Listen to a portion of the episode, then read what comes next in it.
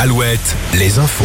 Les infos suivies de la météo présentées par Morgane Juvin. Bonjour Morgane. Bonjour Clarisse, bonjour à tous. Les habitants d'Annecy sont nombreux ce dimanche pour rendre un hommage. Un rassemblement citoyen se tient en ce moment en soutien aux victimes de l'attaque au couteau et aux citoyens et aux témoins et policiers qui sont intervenus. Le maire a salué un moment fort d'union et de solidarité. Il a présenté une fresque réalisée en mémoire des victimes. Rappelons que le pronostic vital des victimes n'est plus engagé, six d'entre eux, dont quatre enfants.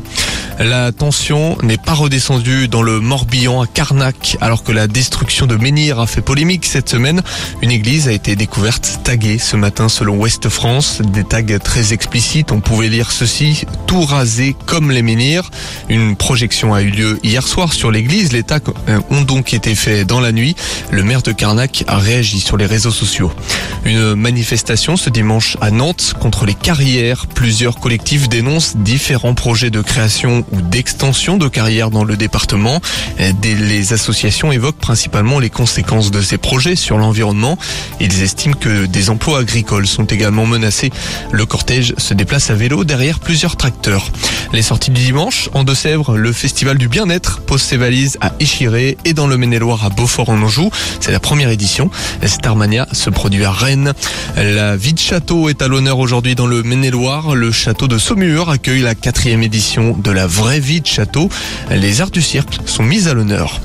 Qui de Ferrari ou Toyota remportera le centenaire des 24 heures du Mans? Les deux écuries se partagent la place de leader. Ferrari est en tête pour le moment. Il reste 4 heures de course. Tout est possible. Rappelons que l'écurie japonaise a remporté les 5 dernières éditions. Coup d'envoi dans 10 minutes sur les terrains de volet. Les Bleus affrontent le Japon en Ligue des Nations.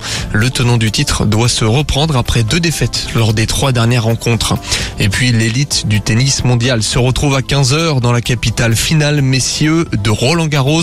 Une finale qui oppose le Serbe Novak Djokovic, troisième mondial, au Norvégien Casper Ruud, quatrième et finaliste de l'an passé. Le combat s'annonce lui aussi rude. Alouette, la météo.